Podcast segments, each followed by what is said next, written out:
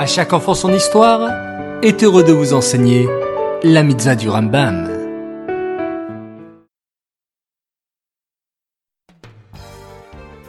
Shavuot les enfants, j'espère que vous allez bien et que vous avez passé un excellent Shabbat.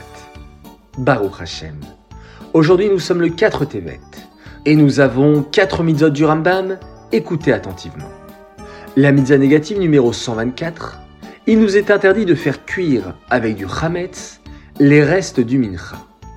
La mitzvah positive numéro 88, il s'agit du commandement incombant au Kohen de consommer les restes des mincha.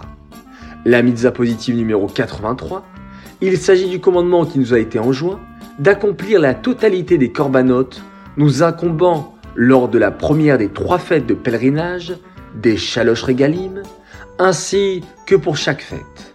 Et enfin, la mitzvah négative numéro 155, c'est l'interdiction qui nous a été faite de tarder dans l'accomplissement d'un vœu, de dons volontaires et des autres offrandes que nous nous sommes engagés à faire sans dépasser les chaloches régalim.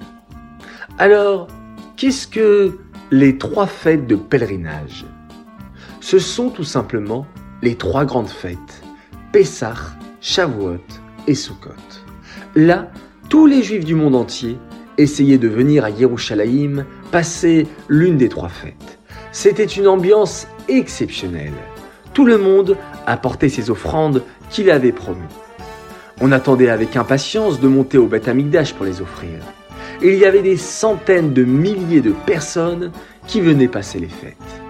Dans le Beth Amikdash, tout le monde était serré, mais un miracle avait lieu.